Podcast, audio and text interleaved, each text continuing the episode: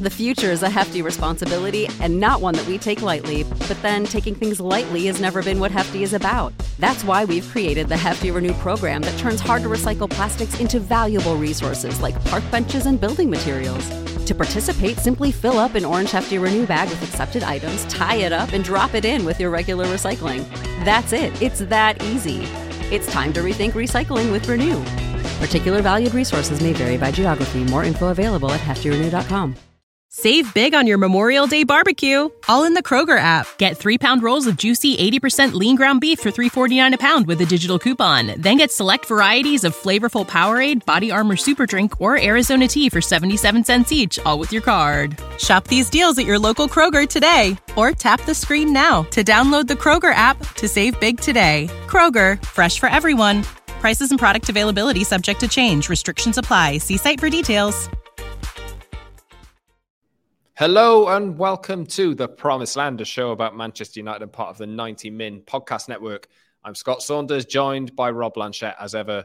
And finally, we can confirm, if you saw the match last night, we can confirm that Manchester United are in the Champions League. Finally, they have done it with one match to spare, Rob. There is a big sigh of relief around the fan base. That's definitely how I felt after the game was a big sigh of relief. You never know, do you, in those moments, what's going to happen? Obviously, the scoreline is impressive from United. The performance wasn't, but you got over the line. All you needed was that draw. We said a, a goalless draw, a boring nil-nil would be okay. But just good to get it all over and done with before the Fulham match. No more of this writing the storyline about Mitrovic turning up at Old Trafford to get his revenge yeah, get your revenge. It doesn't matter now, does it? You know, we're in the Champions League. So mission accomplished, as I keep saying about Ten Hag. Top four this year was was the minimum, and that was the standard, and they've hit it. It's been up and down, hasn't it? Roller coaster, and you've ended up with a trophy in your pocket on top of that, and potentially a second trophy. So a really, really amazing first season for this manager.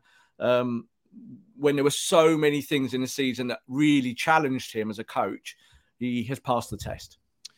Yeah, it's encouraging to see the likes of Erik Ten Hag and Bruno Fernandes saying after the game that no, we want more. Like Erik Ten Hag said something, we need better players, which was the I think the last line of his uh, his press conference released on the on the Thursday night after the game, which shows that now finally United can actually. I know they have a cup final ahead, but you have a match to prepare for at the weekend, which is more about preserving the fitness of your players and making sure that people are rested for the, the big game that's coming in about 10 days time or eight days time, whatever it is.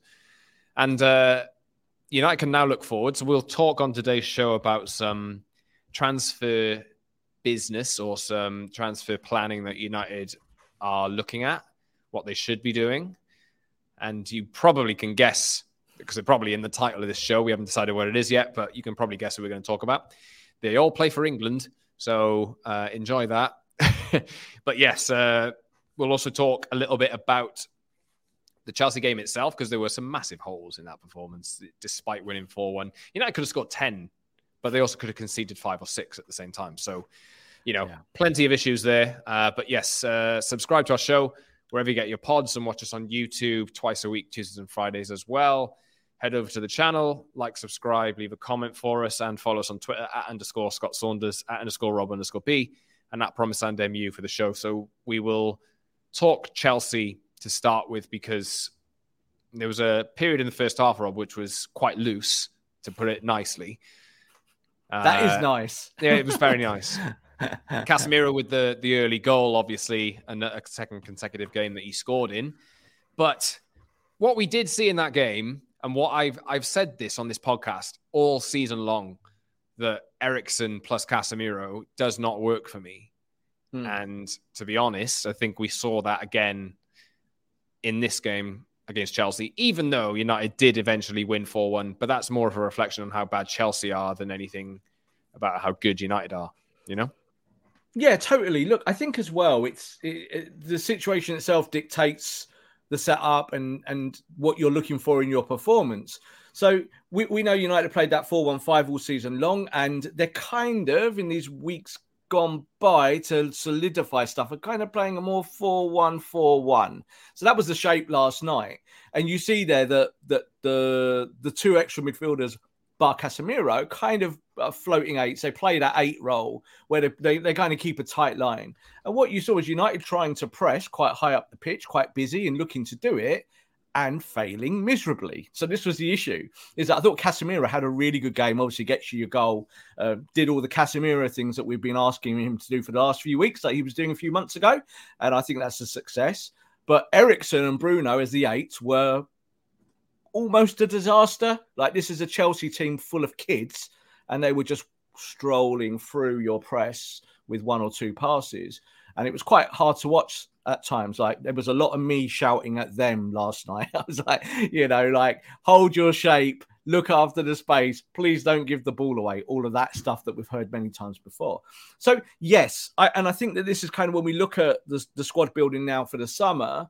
It's Casemiro plus one in that role, isn't it? Is that he's your number six, but you definitely need a number eight who can do more number six things, and also a number eight that can do more number 10 things because that is about the fabric of your midfield. Yeah. And you saw last night against a really bad Chelsea team that United couldn't quite cut it. So, you know, we'll talk about the cup final obviously next week. We've got that massive game to come against Manchester City. But of course, if you put that display at Wembley against Man City, you're getting absolutely smashed by six or seven or eight goals. You just are because Kevin De Bruyne will be doing a merry Belgium jig all over your your grave. It will be a nightmare. But we'd have to worry about that because you won 4 1 somehow. And like you just said there, it could have could have been 6 all, couldn't it, in this game? It was so weird. United gave away so much territory, but managed to get the goals, obviously, that made it a relatively easy night for the players to obviously get Champions League football. It was like a game of basketball at times. Totally. It, it, it was, was the NBA. Yeah, it, it really was. And I think I will cut them some slack in a sense of it was, it did feel a bit end of season you know, I think if United yeah. have maybe had a bit more pressure on them in the fact that Liverpool had beaten Aston Villa uh, on the weekend, I think maybe we would have seen a bit of a tighter performance. But in the end, I think that, yeah, I think the end of season feel came into it a little bit. It did have that vibe around it. Chelsea don't really have much to anything to play for, really. And I think we just saw people having fun in a sense. Was it uh, fun? Well, or was I enjoyed it the game. I thought the I thought the game was quite good. It was chaos, but that's not what you want in a football team. No, it's not exactly. Like I, I, I think if you if it's the end of the season, then you expect things to be a little bit slower, less dramatic, and and you might find that people are not playing the final ball and all of that. United were playing with energy, but like a bunch of madmen. Like like no no like what, what was the system to press and let Chelsea walk through you literally dozens of times. So I, I, think the thing is, is that you could see Ten Hag uh, again from his station where he is uh, on the halfway line, and there was a lot of, hmm, what's going on here? And there was a lot of yapping to the team. But I, I don't know again, Scott. Like it, it seems like a rhetorical comment that goes round and round and round and round and round. You've got these experienced players in your midfield and other positions, and they go into a game like that, and it almost doesn't feel serious like you're just saying there that like Liverpool have helped United. Well, what if what if this was Liverpool's opportunity here now to go and get you? Because you could have lost to Chelsea playing like that yesterday. You could have done. Chelsea could score one or two or three goals. It's completely different game, isn't it? So look, there's, it, there's not going to do a big kind of like post mortem on it because you won the game. You won it pretty well in the end. You said it wasn't, you know, it's kind of exciting. And I think the narrative needs to be well done, tick, tick, tick, tick, tick. You're in the Champions League. Well done, lads. And I think that when you look at where we were, maybe after Brentford and going through the season, you know, they've done amazingly well to get here and with some injuries as well, and poor form and Ronaldo and all of that horrible stuff. So that's what kind of we can focus on.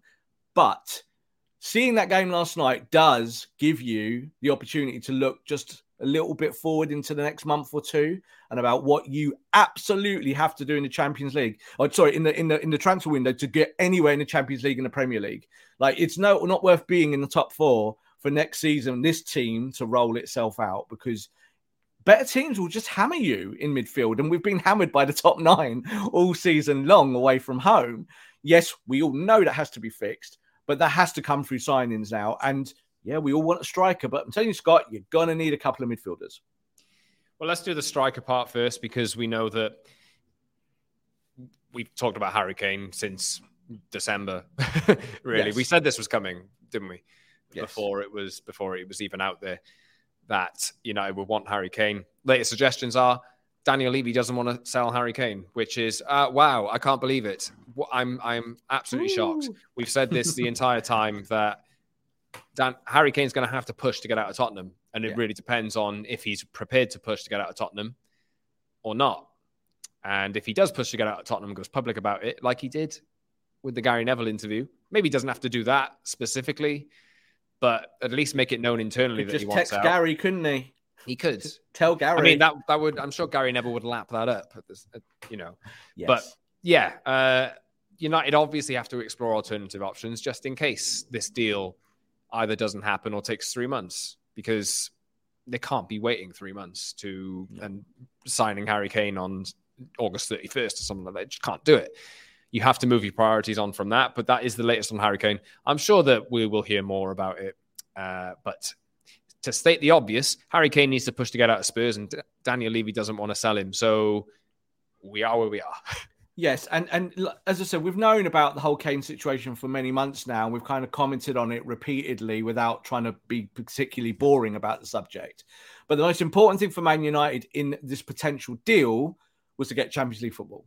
You get Champions League football, and you can put that on Harry Kane's lap. Then the deal itself starts to work itself out in terms of like wages, transfer fee, what Spurs will want out of the deal. Of course, Spurs are going to project out into the open world that they want one of their own, their captain, to stay. And of course, they want him to stay. But we know he doesn't want to stay. So that gives Man United the option there of being able to put a bid together and, and to bring the player to the football club and to make sure that that all of those pieces work for Spurs as well. And I think the other side of this is Scott, and I did mention it last week. You know, I think people think that Spurs really desperately want to keep Harry Kane. Do they? I'm not quite sure now. I think that they're in a rebuilding phase. And yes, if Kane wanted to stay, they'd give him the biggest contract on earth, he would stay. He doesn't want to stay. And that sometimes puts football club's nose out of joint. They look at it and they kind of go, okay, then thank you for your service. Here's your here's your uh, mural outside the ground forevermore because you're a record scorer and whatnot but that's it, we're done, and we're going to get 80, 90, 100 million for you. So that's going to be the conversation now between United and Spurs is about what do Spurs necessarily want to get the player go. But they do have a fee. I'm 100% convinced that they will have a fee, and Man United will have to match it to get the player at the club. And it's a big opportunity, Scott, to go and get one of the world class elite strikers in world football. You know, at the top of his game still, even though he is he's aging, you know, he's an incredible footballer that solves eight or nine issues for you in one transfer. That's massive for Erik Ten Hag. Well, Harry Kane probably would have taken one of those chances that United made in the first 15 minutes. I think he'd have taken uh, a hat trick. Yeah. He'd get a hat trick yesterday. No problem. He'd have walked those balls in the net. The things that Martial missed yesterday. Yeah, Harry Kane absolutely buries those from 12 or 15 yards with his eyes closed. And that's what you're losing, isn't it? If you don't sign a player like that, you're not as good. You're not going to be where you potentially could be. Of course, uh, we await to see what happens there, but there's every chance that this could be a, a ploy on the United side to say, "Hey, hey, Dan." Why am I why am I saying this? Hey, uh, Mr. Levy, uh, you realize that you're going to lose Harry Kane for free next year if he doesn't yeah. sign a new contract. So you can either do business with us now, yeah, or you lose out on potentially up to 100 million quid and that's your choice. And hmm. if because Spurs can use that to rebuild if they buy the right players. Uh, but yes, that we're not really any any closer to knowing either way. I think this today, the reports out today, is a state of the obvious, absolutely. But what United have done by beating Chelsea is secure top four. So what that does mean is that they a become a more appealing prospect for players who potentially want to join them. Mm-hmm. They have better financial backing and financial commitments coming into them uh, throughout next season. And it's cast iron proof, really, that Erik Ten Hag, if he gets what he wants, he's probably going to move in the right direction. So I think it's on the basis of uh, everything, really. This was absolutely what United needed to achieve. And what we did see in the Chelsea game was, uh, as we've touched on already, the, the gaps in midfield are just there. They are extensive. Eriksen and Bruno Fernandes plus Casemiro does is not it might work in some games, but it's not going to work in every single game. So you do need other options. And since we've last recorded, we have seen suggestions that Mason Mount, who is in his final year of his contract at Chelsea, has a preference to move to Manchester United over potentially Liverpool or even Arsenal, who've been linked with him as well. So we'll discuss in a second is, is he the right profile player for United to go after? And also, should we do that first, Rob, or should we come back and do the should we do them as a pair? Declan Rice is the other one. Can do, we can we can do it however you want, Scott. So Declan Rice is the other one. And suggestions are that United are interested in Declan Rice, but West Ham don't want to go beneath 100 million quid to sign Declan to sell Declan Rice. So mm-hmm. that is a hell of a lot of money to spend. Personally, I see the appeal for United in both of them. I if you were to sign one player in midfield, I think you could get away with it being Declan Rice. I don't think you get, could get away with one midfield signing being Mason Mount. I would ideally like to see two, uh, but not Mount on his own because I think the profile of player, like what I've been saying for a lot of the time, is a Declan Rice is actually tall. Just got being very reductive. United lack a bit, a bit of aerial presence, a bit of aerial defensive presence, a bit of aerial threat in the in both boxes, and they lack a player who is has a defensive brain, who can travel with the ball back to front between both boxes. Declan Rice has got a bit of a final third in him. He, he he can convert chances when he gets into those positions. But I really think that Declan Rice for me is the perfect option because we know that Casemiro is in, in the club at the moment, but he, he probably next season is not going to be able to do 65 games a season, starting every single game. And United don't have the rotation option beneath him. I think Declan Rice can be the person that plays alongside Casemiro and also the replacement for Casemiro if Casemiro isn't there. That is why Declan Rice, for me, is first choice in midfield, but the price is a big, a big swing. Uh, but Rob, what's your take on? You could you can do one, you can do both. What what's your take? Well, I think look, you look at these, you know, three lines in our shirt. That's the catchphrase for the show here. You know, are we going to get these three players? Are they exactly what we need? I think in terms of like priority, and you if you stacked them up, it would be Kane, Rice, Mount. I think the reality of it is is it's probably more like Mount Rice Kane. So you have to work within those parameters because it's what you're dealing with the football clubs and the complications of those deals. But what we do know is this: is that Declan Rice has been told that he can leave, so that's done. West Ham will find an offer for him. For the he right can leave. price, he can leave for the right price, but that's that's that's football. Like every, everyone leaves for the right price. No one goes for a cheap price. So he'll go for the right price. Mason Mount someone that you thought would have been a lifer at Chelsea. You know, totally. You know, this was a guy that helped them win the Champions League not so long ago and was a Ballon d'Or nominee. Uh, you know, stunningly that season. Mason Mount's not a bad player, but Mason Mount knows his time at Chelsea is over, even with Pochettino coming to the football club. So there's that. With the Harry Kane thing, we've just kind of talked around that, and you kind of have to wait and see. But every one of these players, Scott, all three of them, yes, they're English, but they address the problems that you have and they're gettable because of these scenarios. And they're gettable even within the budget of a transfer kitty. So, yes, Kane's going to be 80, 90, 100. Rice, I would say the same 80, 90, 100. I know West Ham have put that 120 figure out there, but they're not getting it. But Mount I also. get 100 if they sell. I, th- I think they'll get 100, but it depends who they're selling to. Like, who really wants him? Who does he who does he need? Who does he want to go to? You know, there's every chance of his best friend being Mason Mount that Mason Mount is coming to Man United and wants to go to Man United, that Declan Rice will want to go to Man United. There is that. So I think the thing is here is that when a, a good player comes onto the market, it's very difficult to judge the ceiling of the price because it's really whatever the, the, the demand is at that point. And we know that Declan Rice is a player that has, has, has, kind of done great things over the last two or three or four years. But who really needs that kind of six eight? Now you could go to all the top clubs, like you could say Man City could take him, but they've got a Rodri. So like you know, Rice Rice probably looking at going, well, you know, how much do I play? Look at what's happened uh, um, with the lad from Leeds. Sorry, I was well, I've forgotten his name suddenly at, at City. Calvin Phillips, his best mate. Yeah, so Calvin Phillips, his England mate, He's gone to Man City. He's won a title, yeah, but he hasn't played any football. And he even said the other night, you know, it's been a disastrous season for me. So I think there are things like that. Manchester United's quite an open door for a lot of these players. They're all looking at the project and going, yeah, United are sneaking back into contention now. They look pretty good. They play good football. The manager is pretty good, and and there's a good vibe about it. And do you know what? I'm going to be the one that gets them over the top. So I think when you look at Rice and you look at Mount, I, I think they do tick the boxes again of what you need. Man United needs someone that is not Casemiro who can play the six and also play an eight role. And then they need a more kind of diverse midfielder who can play both sides of the eight, who can play in the forward line and play the 10.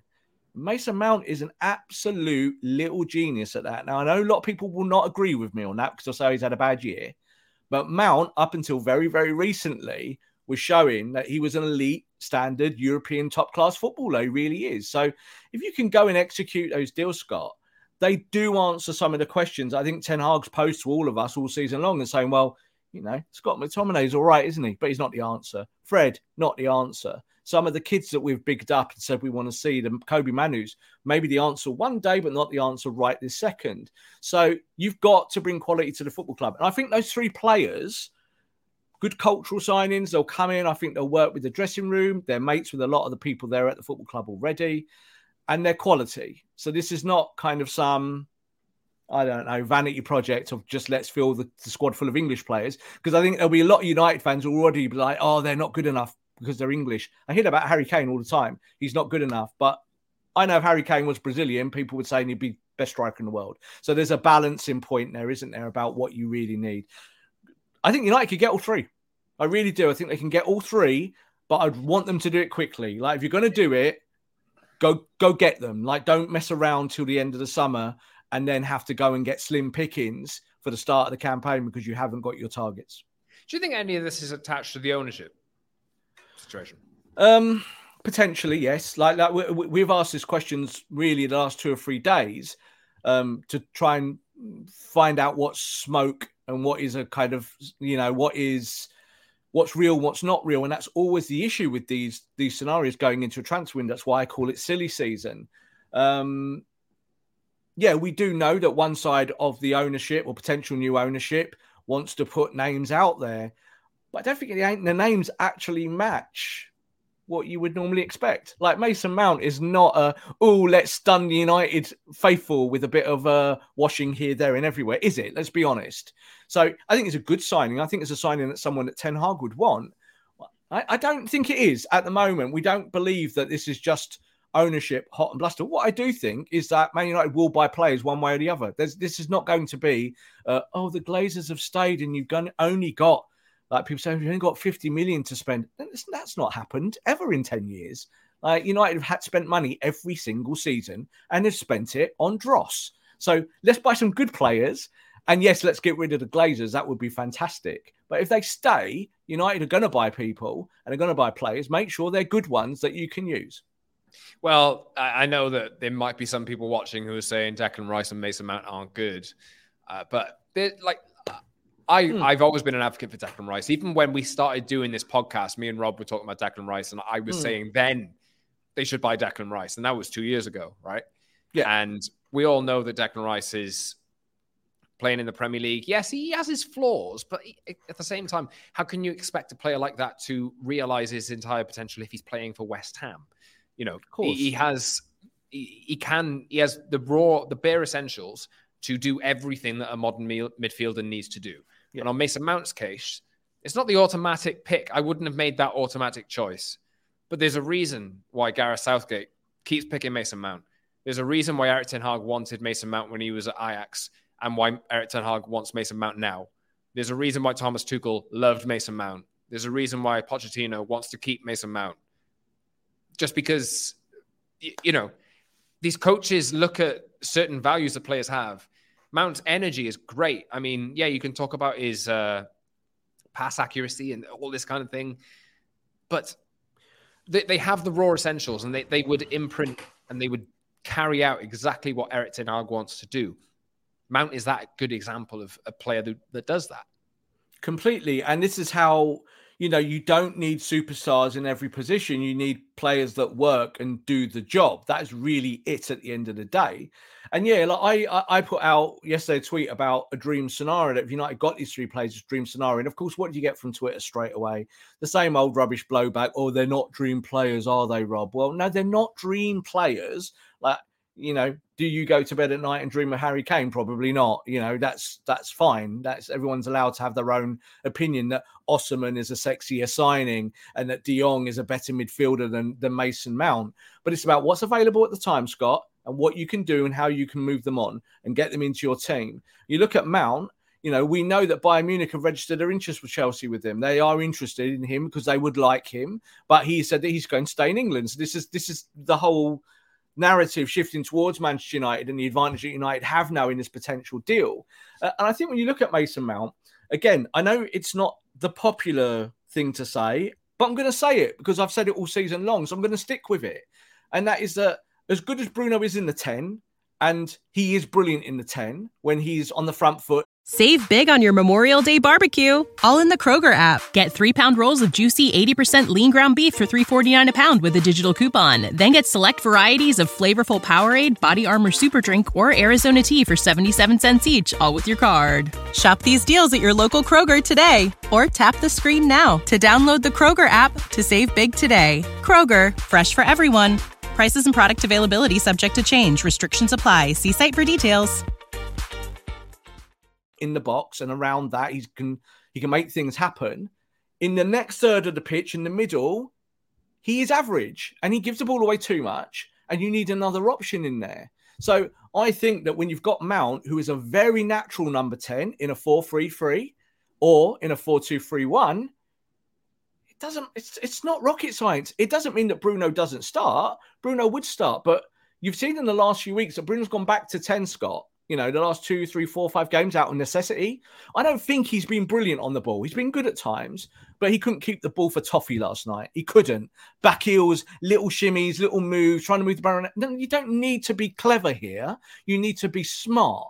So I think Mason Mount's a really smart footballer. He puts it on the deck. He's clean. He's like a clean guitar tone, you know, like you can hear all the clarity in his game. That's what he is.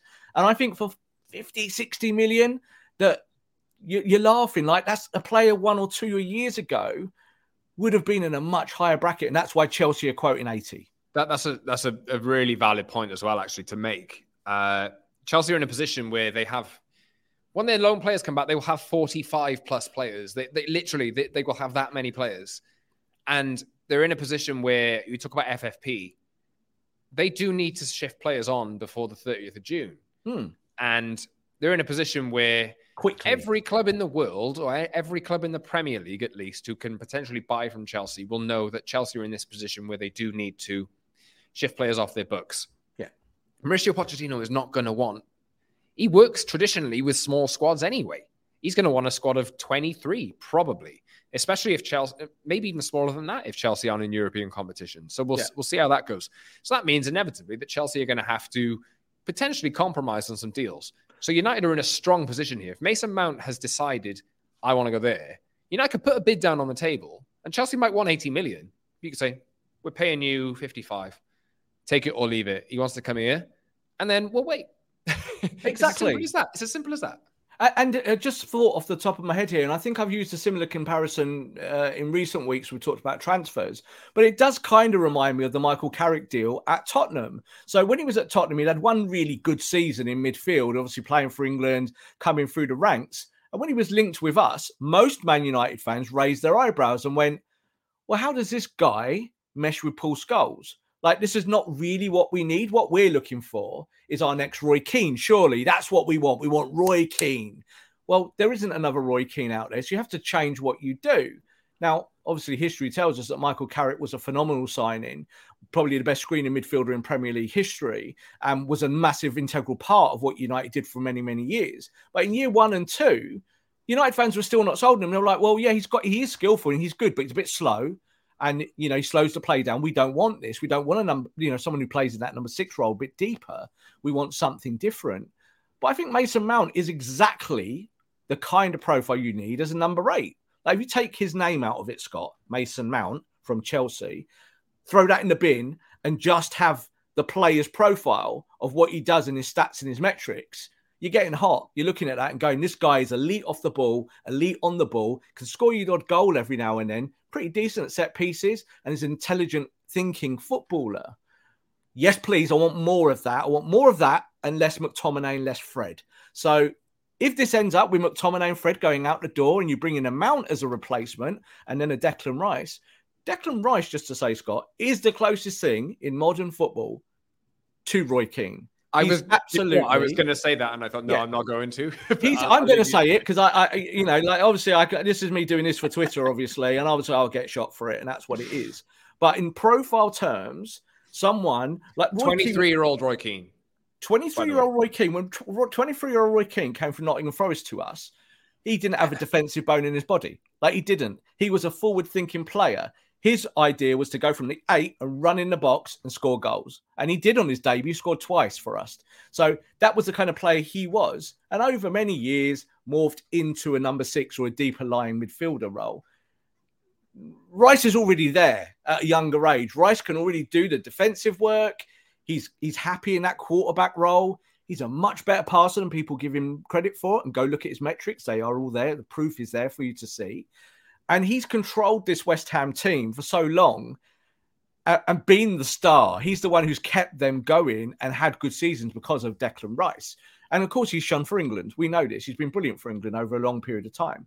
So you can go get him now for 100 million. He's absolutely a 100 million pound midfielder. If Jack Grealish is a 100 million pound midfielder, yeah, Declan Rice is definitely a 100 million pound footballer. And I think this is where the, the world and the, the the market shifts, Scott, because if you'd said that a year or two ago that Declan Rice was going to be around 100 million, you'd gone, ah, not not for me. No, like for a six and all of that. These players have become much more valuable, important now to projects. Man United needs someone who's you know can take games by that, you know, go into games and have that hard edge to them, but at the same time can play. And Declan Rice would not look out sorts at Man United. He would not look out sorts at Manchester City. You know, he's that good. So I know that he's not hot, and people don't look at him and go, "Oh, yeah, he's the kind of player I want." You know, because he's Declan Rice at the end of the day from West Ham. But you know, we bought a boy from West Ham many years ago called Paul Ince, and he made that step up and showed when people said to him that he wasn't going to be good enough, and he won titles at United. So I think that these three players overall, yeah, they would be really, really good signings, and you could sign them within your budget.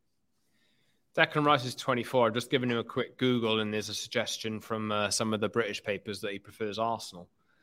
Uh, but because because of London. So, like we said, I think I said that two weeks ago. I said the big decision for Declan Rice is do I stay in London? But that then really narrows it down to Arsenal and Chelsea at the moment. Like Spurs, you could say as well, but Spurs are not going to spend that money.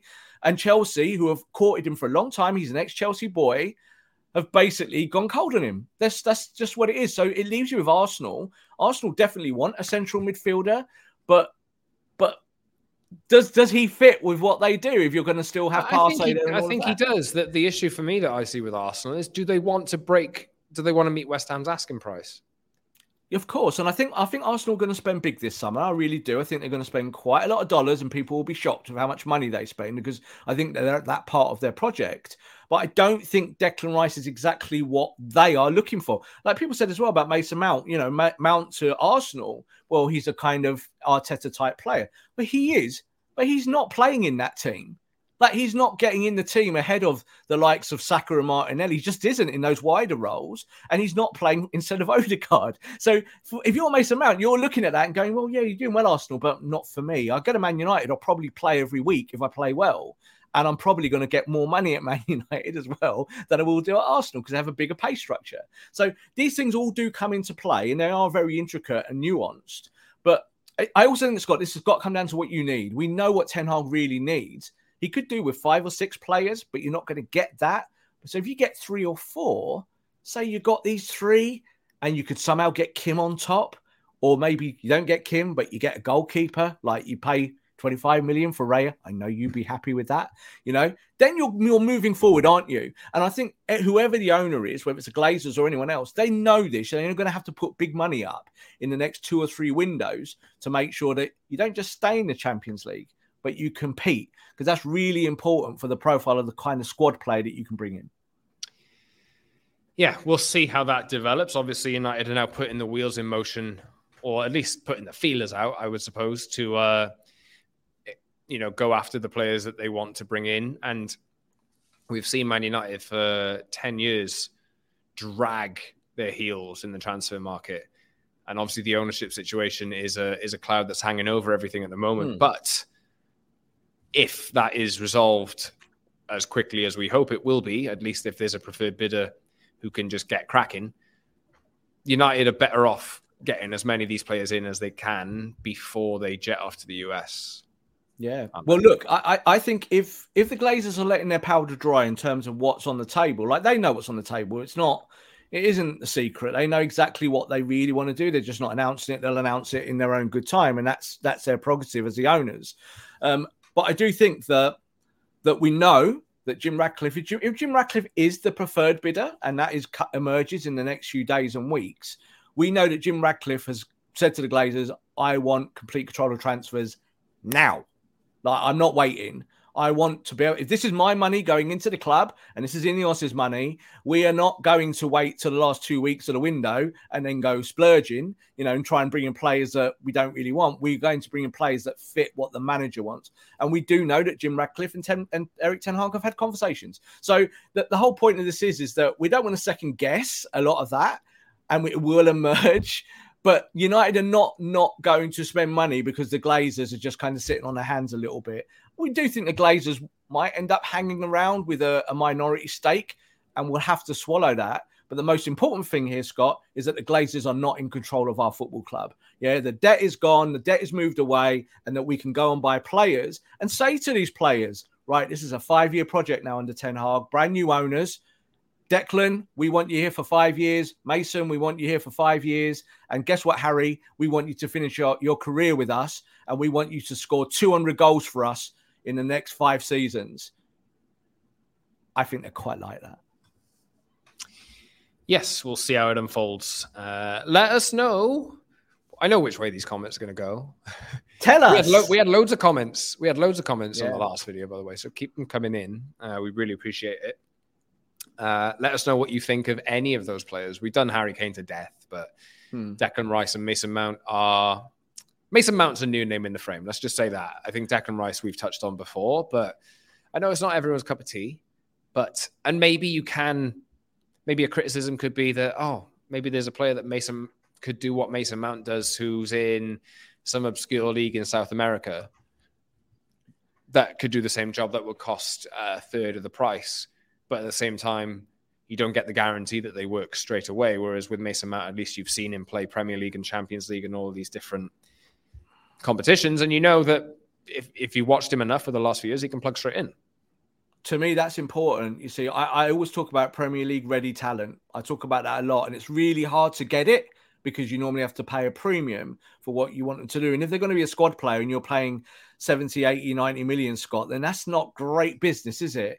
But, you know, these three players as a collective would cost a lot of money, but do they make you much better than what you are today? And I think when we've anal- analysed all of the issues that Man United had this year and this phenomenal season to get in the Champions League, these three players really do upgrade you. They're not sexy names, but I don't think you need sexy names. Like Neymar is a sexy name, but I, I want to stay well away from Neymar, even though he is a generational talent and an icon. You know, he's not what we need. He's trouble. So that's a problem. I don't want trouble. I think these three lads actually would integrate into the kind of squad that Ten Hag is trying to build. And he's spoken in the last week, uh, Scott, quite a bit about culture again. He's gone back to it. I'm looking for a cultural kind of player. I want a player who comes in. I think he's kind of saying, Scott, he wants players to come in and do as they're told that, that's what he wants. Three players who come in who are hungry.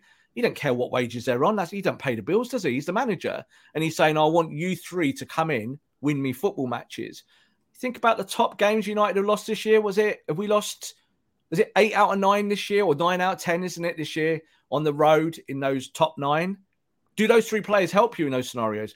Definitely. I think you maybe win three or four of those and then you've got an extra 10 points in your pocket, Scott. So you can jump these levels with players that are not necessarily superstars. But I would say Harry Kane is a superstar. Like, it's come on, like, He could be the the you know he's had almost as good a season as Haaland when you look at the metrics. He really, really has. Just that Haaland is the bright new shiny toy, and Man City are winning everything. So uh, Harry Kane's had a stunning season with Tottenham Hotspur in a really bad Tottenham team. So I think that's valuable, and Man United could do a little bit of that with the top top end of the pitch, number nine. Let's. uh yeah, we've done transfers. Well, I'm sure we'll do transfers quite frequently in the next few weeks, just because no choice. there's no choice. Uh, we'll also do some maybe end of season content for you as well, uh, looking back at individual perform. I, I don't know. We'll, we'll, we'll have this conversation and we'll bring more. You tell you us, people. You tell you, us. Tell us in the like comments. What do you want to see in the summer? Like we're going to do transfer shows. We know this. We'll do tactical shows. We'll look at bits and bobs. We'll do all of those things. But it's good to hear from you because you give us ideas, and this is your show at the end of the day. People are watching this show. This is for you. That's why I mean, me and Scott do it. So yeah, tell us all the things you want to know. And I think as obviously all the transfer rumors wheel out, we'll get a better idea, won't we, of what's going to happen at Manchester United in the next few weeks. What about in the next few days? Because Antony sustained an injury, it seems like he is going to miss the remainder of the season. We'll maybe pick up on that in next week when we have yeah some confirmation. I don't think we have it yet as I record this, but it seems to be that he's going to miss the FA Cup final, which is a massive shame because he has, as much as you want to criticize him, he does add a lot of balance and a big threat on the right hand side, even if he doesn't carry through with the threat that he offers at times. Luke Shaw, concern. I, I again, we don't know the the extent of that. Subbed at halftime. I think this is a rest him for Fulham and just try and get him ready for the FA Cup final. Well, I definitely don't want to see Luke Shaw at Fulham. Like, if Ten Hag plays him, I will be going doing backflips in my seat. Like, I really hope that Ten Hag goes full rotation now, and we see all the dregs of the squad playing against Fulham. It really doesn't matter, being honest, does it? A final hurrah for the. I reckon the captain will lead us out. I really do. I think. I think. I think Maguire will be in that game, and I think there'll be quite a few other people who won't be at the football club in a few weeks' time. So there will be some of that going on. Uh, just a sad end to the season for Antony, of course, with that injury, and he will now miss the cup final. But you know, one guy's misery is another guy's opportunity, and I think it was quite interesting to see Jadon Sancho on the right last night, in the sense that that I thought he looked better on the right than on the left. So like on the left, where I think like Ten Hag said to, uh, yesterday and today, um, oh, Jadon prefers to play off the left. Does he? Does he prefer to, or is that just where you prefer him to play? So I think that Jadon actually looked much more natural on the right. Obviously, got really good assist, and I think in the second half his performance picked up. Whereas the first half on the left hand side, he just again looked a little bit all over the place and wasn't quite sure. But then so did a lot of Man United footballers. So the FA Cup final could be a massive opportunity for Jadon Sancho to reboot his Manchester United career as a right-sided player. And you know you can't invert on the right because you haven't got that player with the left foot. Also, might mean that you see Garnacho move to the left, you might see then Rashford move to centre forward. So all of these things might change just because of one player being injured. But it gives Ten Hag options, doesn't it? And I don't actually think they're particularly bad options. I was going to ask you a question about the cup final, but we'll leave that for next week. Uh, any, clo- well, we're getting close to the end. Any closing thoughts of or things you want to touch on before we do? Oh, I'm just glad it's over. Like I've been saying for weeks to our audience here that and people on Twitter that I've just wanted to kind of like I just wanted this to have been done weeks ago and you could just cruise the end of this season. And today is the first day, Scott, where I kind of just feel a little bit more complete. I just kind of think to myself, yeah, you got cup final coming up. And wouldn't it be nice to beat Man City? But you're the underdog. You're not the favourite. If you haven't got Shaw, if you haven't got Antony, you are definitely weakened but the job is done. You're in the Champions League next year and you got a trophy in your pocket. And now that trophy, Scott, the League Cup, does mean something. You know, I said last week, means nothing until you get in the Champions League. And I think that some of the players said it last night as well, didn't they? I think Ten Hag said, you know, we won a trophy, but we have nothing. And what he meant was, you need to have Champions League football next year. That is just part of your lifeblood. You need that. This football club needs that oxygen that the Champions League provides to help you sign players and to keep you rolling. So very pleased that we're in the, uh, the, Champions League. We made top four. We might even come third. And I think at Brentford, Scott, we all would have taken that. We'd have grabbed that, wouldn't we? We'd have gone top four this season. How? Because go I back and we... watch that show. Actually, we all would have thought I, at that point, sixth, seventh, eighth, ninth, tenth. Like we thought we were going to have the season Chelsea have had. Like we did. We thought this is going to be a really tough season. And will Ten Hag last? Like, will the Glazers look at this and say, six months of failure out the football club? Let's now go and get. They could have gone and got Nagelsmann, couldn't they, at this point? You know, they could have moved Ten Hag out if he was unsuccessful. So there's always people there that you can go get. So, but Ten Hag, I think uh, he said one thing last night that really got me, and I thought it was brilliant. And he talked about Brentford, but they said, you know, how do you deal with the pressure here at Man United? And he went, hmm, I like it. And that was it. And I was like, yeah, he, he, this guy was born to be at our football club. He's the right person. So I look forward to season two under Ten Hag. I look forward to new signings, and I look forward to maybe a better brand of football, and maybe, maybe, maybe, fingers crossed, a title challenge. I do think uh, we're going to wrap it soon, but I do think that the the words title challenge are in this camp's minds. Like the suggestions are that like I saw Bruno's interview afterwards, and I just thought, you know, regardless of what you think of Bruno, he ultimately said something along the lines of this isn't really an achievement. You know, we we need to be aspiring for more, and this is hmm. just a necessary step that United need to take to accelerate the the path, and that is the case. And yeah. Whether they can do it next season or whether it's the season after, like the transfer window will have a big impact on that. But as a as a fan base, as people who have followed United for 20, 30, uh, you know, I'm sure there's people who listen to this podcast have been following them for decades. Ultimately, United, you should be expecting that United challenge at the very top of the league. And just because of 10 years of mismanagement, don't think that well, Erik Ten Hag has brought that belief back in. It, it feels like hmm. the camp and the players that are currently there recognize that they are there because they're at Man United, because this is a club that expects to win everything.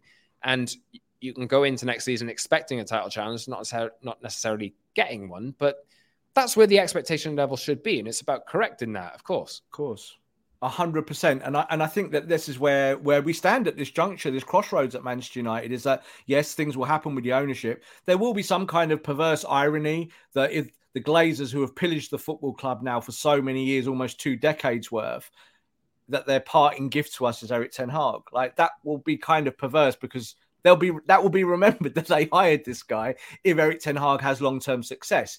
But yeah, I'm with you with, with that with Bruno in the sense Bruno's going to be the club captain next year. Let's be honest, yeah, we're about to sell the one that we've got, and he's not going to stay at the football club. Even last night, where you're rotating and maybe in the game to come at Fulham. You know, he can't get minutes. Uh, he's completely fallen out of favour. He knows his time is done at Manchester United. So I think Bruno is the natural choice to to get to take the armband. And and I like his message. And if that's the message he's putting through the squad, and we know that it is, that's great, isn't it? Also, it's great, Scott. Did you see kind of how Casemiro celebrated last night? A guy who's won five Champions Leagues, but he gets it. He understands what it means for a top club like United to be back in the Champions League and he tweeted out, he was like, "We're back. That this is where we wanted to be. This is why he came to Man United. He wanted to help United get back to the promised land. So United are halfway there because being in it is the most important thing. But then after that, you've got to go and try and win it, haven't you? And if you're going to go get Kane, you're going to go get Mount, you're going to go get Rice. But say you even want, maybe you don't want them, and you go get an Osimhen. You're going to have to say to Osimhen, yeah, we've got more on the table here than Napoli and other football clubs because we're Manchester United. So that's all to play for now. Now you're in the Champions League. So again, just congratulations to the lads because I think they do deserve it, Scott. Like as much as we are hard on them and we push them, and I know I'll berate Bruno for losing the ball. I'll keep doing that because don't lose the ball, Bruno. But they've all they've all worked together, and I think it's been a real team effort this season. Final throwback. I remember after that 4 0 defeat at Brentford, the word relegation was mentioned in some quarters. And Erik Ten Hag was Eric 10 games or Eric 10 weeks or Eric 10 months. And he's very firmly put that behind him. When we played Chelsea earlier in the season, Graham Potter, yeah, when, when they were 1 0 up, they scored in the 87th minute and we equalised in the 92nd, Casemiro. We were below Chelsea in the league. Let that sink in. So that's early in the campaign, and we know how bad it was right at the start. But to to re reinvent yourself and navigate stuff. And and and you went from a team that was doing nothing right to a team that started to press, a team that started to have a bit of shape. team that then became defensively very good. De Gea, Martinez, Varane having that kind of triumph from those three, making sure that you were getting clean sheets one way or the other. Yeah, you can't play out from the back like Man City, but at least you were, we were getting clean sheets. You've still got those things and you can develop them next season. I'm looking forward to seeing Martinez come back. That was one thing I was thinking last night, seeing him come back to the team. Um, if Bruno Fernandes wasn't the captain, I think I'd probably like Martinez to be it, you know, because he he is the heart and soul now. I think so. Um, but but a great season. Like I really do. Like let's hope we can cap it off at Wembley, and of course we will talk about the cup final in the next show. Yeah, we'll be back on Tuesday. We'll be doing Tuesday and Friday next week. Thanks for listening, everyone. This has been the Promised Land from me, Scott, and Rob, uh, who, well, we've given you a transfery show today, but now we can actually start looking forward because Champions League is secured. Job essentially done. Yeah. And we'll be back for more over the course of the next few weeks. And go get high this week. Say to yourself, I can get high. We can celebrate this because top four is not a trophy, but it's it's what you need. It's what this football club needs. Yes. Uh, subscribe wherever you get your pods, Apple, Google, Spotify, and the likes. Watch us twice a week. We'll be back on Tuesday to talk about the final day of the season and some probably more transfer news. Maybe we'll have some ownership developments that we can actually speak about by that point. Fingers crossed. We'll see. Uh, but yes, uh, follow us on Twitter as well at underscore Scott Saunders, at underscore Rob underscore B, and at Promise and MU for the show. Rob, thanks very much. From me and from Rob, this has been the Promised Land. Manchester United back in the Champions League. And have a great bank holiday weekend, everyone in the UK. And have a great weekend, everyone everywhere else. Thanks for listening. Say goodbye to your credit card rewards. Greedy corporate mega stores, led by Walmart and Target, are pushing for a law in Congress to take away your hard earned cash back and travel points to line their pockets. The Durbin Marshall credit card bill would enact harmful credit card routing mandates that would end credit card rewards as we know it. If you love your credit card rewards, tell your lawmakers hands off my rewards. Tell them to oppose the Durbin Marshall credit card bill. Save big on your Memorial Day barbecue, all in the Kroger app. Get three pound rolls of juicy 80% lean ground beef for $3.49 a pound with a digital coupon. Then get select varieties of flavorful Powerade, Body Armor Super Drink, or Arizona tea for 77 cents each, all with your card. Shop these deals at your local Kroger today, or tap the screen now to download the Kroger app to save big today. Kroger, fresh for everyone. Prices and product availability subject to change. Restrictions apply. See site for details.